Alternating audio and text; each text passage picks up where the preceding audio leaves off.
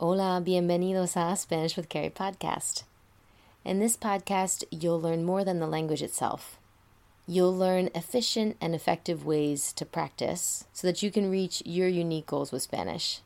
All this coming to you from somebody who became bilingual while not living in a Spanish speaking country. Spanish is one of my passions, and teaching is my calling. And I look forward to learning with you. Let's get into it. Se baila así, se goza más. Se baila así, se goza más. Se baila así, ritmo de Puerto Rico. Se goza más. Es el que me gusta más. Se baila así, oye, de aquí para allá. Saludos desde Puerto Rico. Qué rico es poder decir eso, la verdad que sí. ¿Cómo están? Yo estoy súper contenta, súper feliz de estar aquí. Estoy ahora en mi apartamento en Ponce, Puerto Rico. Estoy sentada en el escritorio improvisado que monté, en lo que llega el, el escritorio que compré. Y nada. I did all that on purpose because today in part two we'll look at the verb estar, and those are all situations in which you will use estar instead of ser. We'll get into that in part two. In part one, I want to share with you this fascinating article that I found last week that talks about how being bilingual affects your brain. Part one goes out to my nerds out there. I got love for my nerds because I'm one too. So, there's a number of ways in which being bilingual impacts your cognitive functioning as well as your long term brain health. Check this out super fascinating science coming your way. So, being bilingual or multilingual improves your overall executive functioning. What's that mean? Executive functions are the most complex brain functions. They refer to the ability to control, direct, and manage your attention, as well as your ability to plan. It also helps you ignore irrelevant information and focus on what's important. So, a bilingual person has two languages in their brain that are automatically activated and are subconsciously activated. So the brain has to manage these two languages in order to not say the wrong word in the wrong language at the wrong time. That area of the brain that helps you to manage the two languages is also responsible for completing a task while there are distractions, for example. Maybe the task could have nothing to do with language. It could be trying to listen to something in a noisy environment or doing some visual task. But the muscle memory developed from using two languages can also apply to different skills that require focus and concentration and the ability to tune in to a task. Besides the functioning of it, a bilingual brain actually looks different than a monolingual brain. How so, you ask? More gray matter. I got your attention now, right? Nothing sexier than a little bit of gray matter, y'all. The brain is made up of cells called neurons, and each neuron has a cell body and little branching connections called dendrites. So, gray matter is referring to how many cell bodies and dendrites there are. Being bilingual makes gray matter denser, so you have more cells, and that's an indication of a healthier brain.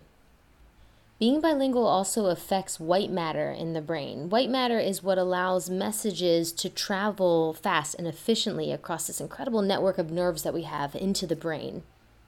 Being bilingual promotes the integrity of your white matter as you age. It strengthens the connections between them so that communication can happen well among the networks of nerves and in the brain. So that's how bilingualism affects brain functioning and brain matter. Let's look at how this impacts the long term health of the brain. You might have an idea already that the brain ages and that overall functioning declines with time, but did you know that that starts at the ripe old age of 25 years old? At 25 years old, your brain starts to decline, working memory, efficiency, processing speed, those kinds of things. But being bilingual puts the brakes on and makes that decline less steep. A bilingual brain can compensate for brain deterioration by using alternative networks and the connections that it's built through its experience in being bilingual. So, when original pathways have been destroyed, it has other options, other routes it can take.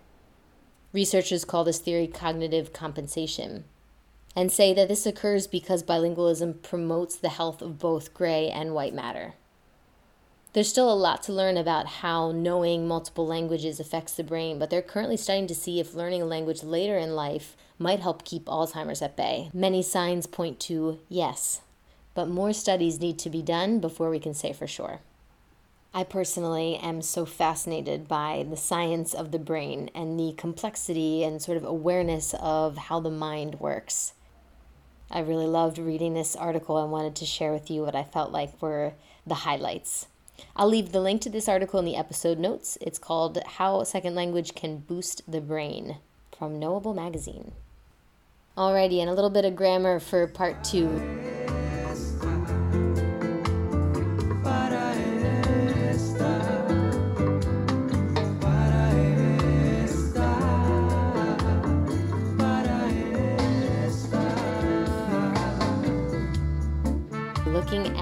Verb estar, how it's different than the verb ser, even though they both mean to be. On last week's episode, we went over the unique uses of the verb ser, and now let's use another little handy acronym to help us remember the times when we need to use estar. And that acronym is place. The P stands for position, the L for location, the A for action, C for condition, and E for emotion. Let's start with position. They're referring to actually your physical position. So when I started the episode, I said that estoy sentada en el escritorio improvisado que monté. Right? I'm sitting at this sort of makeshift desk that I made for myself while my desk is on its way here. The P is referring to your physical position, whether you're seated, sentado, if you're a man, or sentada, if you're a girl, whether you're standing, de pie, o parada, o parado, if you're a man, or whether you're laying down, estoy recostada, estoy recostado, if you're a man. P is your position. The L stands for location. So at the beginning of the episode, I said, Estoy en mi apartamento en Ponce, Puerto Rico. I am in my apartment in Ponce, Puerto Rico. Even as beginners in Spanish, we learn, ¿Dónde está el baño? ¿Dónde está el baño? Why do we use estar there? Because we're asking where the location of the bathroom is. The only time ser is used with location is when they're referring to an event they will sometimes say, ¿Dónde es la conferencia? Por ejemplo. Where is the conference? Really, most of the time, you're going to use estar with location. Just want you to be aware of that exception. Moving right along, let's get to the A and like to spend some time on this one. A is for action, and by that we're talking about what you're doing. So I'm walking, or I was thinking about this, or she's cooking, or they're eating. So, in these situations, we need estar, but we also need to know how to form the ing ending. I'm walking, I was thinking, she's cooking, they are eating. And here's how it works. A couple episodes back, we talked about what verbs are in their infinitive form. That means they're going to end in an AR or an ER or an IR. For verbs that end in AR, the way you turn it into an ING is cutting off that little AR and making it ando. A N D O. So, to walk is caminar. If I want to say that I am walking, it sounds like estoy caminando. Caminando. The next example I gave you was I was thinking, another AR verb, pensar. I was thinking of this would be estaba pensando, pensando en esto. One more example. She is cooking. The verb for to cook is cocinar. Replace your AR with an ANDO. Está cocinando means she is cooking. What happens with ER and IR verbs? Same formula, cut off their ER IR ending, and this time replace it with I E N D O, yendo. So they're eating from the verb comer sounds like están comiendo. Están comiendo. How about the verb to write, escribir? If we want to say that we are writing letters, it sounds like estamos escribiendo cartas. Estamos escribiendo cartas. If you're somebody that wants to be conversational in Spanish, then you want to get comfortable with this use of estar and changing that second verb afterwards. Think about communicating with your friends and they say, Hey, what are you up to? ¿Qué haces? A lot of times your response is going to be, I'm doing X, Y, or Z thing. I'm working. I'm doing homework. I'm hanging out with my friend, etc., etc with the idea of making the way that you study relevant to how you want to use your Spanish. And think about what are the actions you do day to day. What is it if somebody asks you, hey, what are you up to? How would you answer that? Knowing how to say those things in Spanish are a really good way to practice this use of estar and is a great way to build daily routine type of vocabulary. Becoming bilingual changes your brain. So, as you're starting to go through your day, think about do I know how to say this action? Can I say this to myself right now? What it is that I'm doing in this moment? What's the verb? How do I say this in a sentence? Estoy caminando, I'm walking. Me estoy lavando las manos, I'm washing my hands. Estoy limpiando, I'm cleaning. Estoy bebiendo agua o cerveza. I'm drinking water or beer. I promote both. If being bilingual changes the fabric of your brain, then start to also change the habits of your thinking so that you can create the words, create your life, your actions, your thinking in your second language. Okay, let's keep going. We've looked at the P, L, and A in place. Now let's get to C. C is referring to condition, and this could mean your condition, your health. Estoy enferma means I'm sick. El nene está malito They'll use mal also for sick, malito, to make it a little bit, you know, more affectionate. But it's also referring to the condition of an object. So if you want to say that the window is broken, or the plates are clean, or the house is dirty, all of those are going to use estar. The window is broken, la ventana está rota, or they also sometimes will use dañada. La ventana está rota, la ventana está dañada. If you want to say that the plates are clean, los platos están limpios. Los platos están limpios. If the house is dirty, la casa está sucia. La casa está sucia.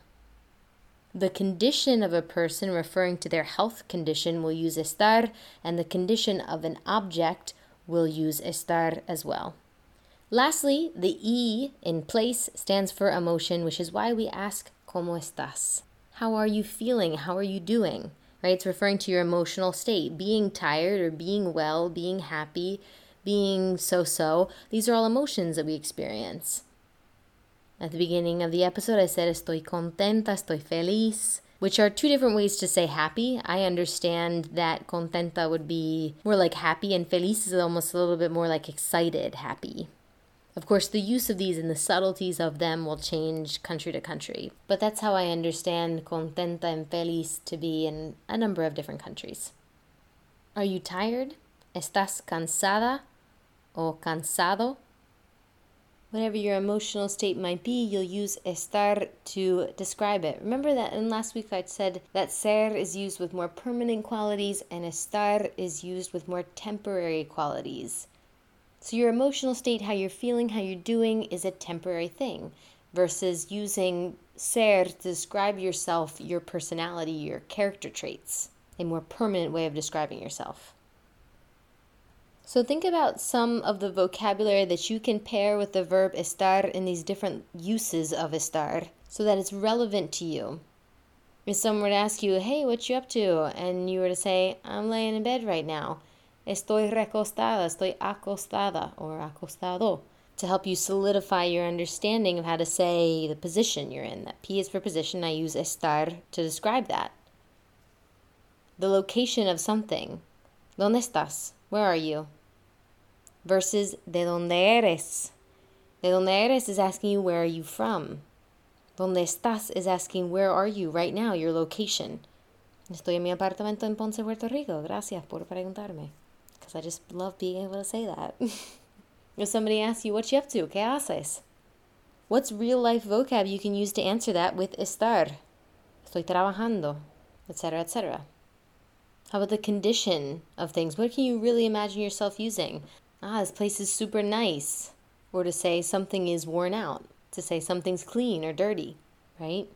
And then finally, how you would answer, How are you doing? How are you feeling? Do you know how to describe your emotional state using estar? People often ask me for what the best way to learn is, the best way to study, or the best app, or the best whatever. The best way is not by asking me or by asking Google or by trying to figure out the best way to do it. It's just to sit down and start working on something. You find your way by doing it. The only way you get better at Spanish is by sitting down and doing the work, whatever it might be. Your process will constantly change. But if you feel like you don't even know where to start, then take some of these verbs and pair them with vocab that makes sense. Ser and estar. Do you know how, just with those two verbs, how many words you can learn? Go back to last week's episode and go through the suggestions I gave you about describing the characteristics of people or yourself think about these five uses of estar and if you know vocab that would pair with each one of those uses. That's a good place to start, and you can continue to work like that, finding verbs and then thinking about what other vocab you'd need around them like being here the other day, I had glass break in the kitchen. I knew how to say escoba and barrer, which are is a broom, and to sweep, but I didn't know how to say dustpan, and I didn't have a dustpan. I needed one to clean up this glass, right? Recogedor is at least what works here in Puerto Rico, right? So by saying sweep, I can also use broom. I can also use dustpan as vocab that pairs well with this. You can do that with so many verbs. Do you like to cook? Think about the whole world of vocab you could open up by describing what it is that you cook, the ingredients you use. I suggested this too in the episode where I talked about trying tengo que and voy a for an entire week. I'm going to do this, I have to do this, and all of the sentences you can create with that. And in the meantime, don't spend so much time trying to figure out the right way, the best way to study do the work. The way opens. You learn the way to study, the way to make progress as you do it, not by asking me or by asking Google. Do the work. That's the reason why I'm here and able to have conversations all day long now in Puerto Rico. I already came here bilingual just because I worked on it. I have the same message over and over again because that's the secret is do the work. So many of the other anuncios, um, uh, ads that you will see on social media will try to sell you the secret to learning a language, the secret to losing weight, the secret to becoming a millionaire. No, it doesn't exist for any of the things that you want to do in your life. You just have to do it, and then you get better, and then you figure out what works and doesn't work. Sorry that I keep saying the same message over and over again, but it's the one that I stand behind. I'm Kerry Brennan, and I approve this message.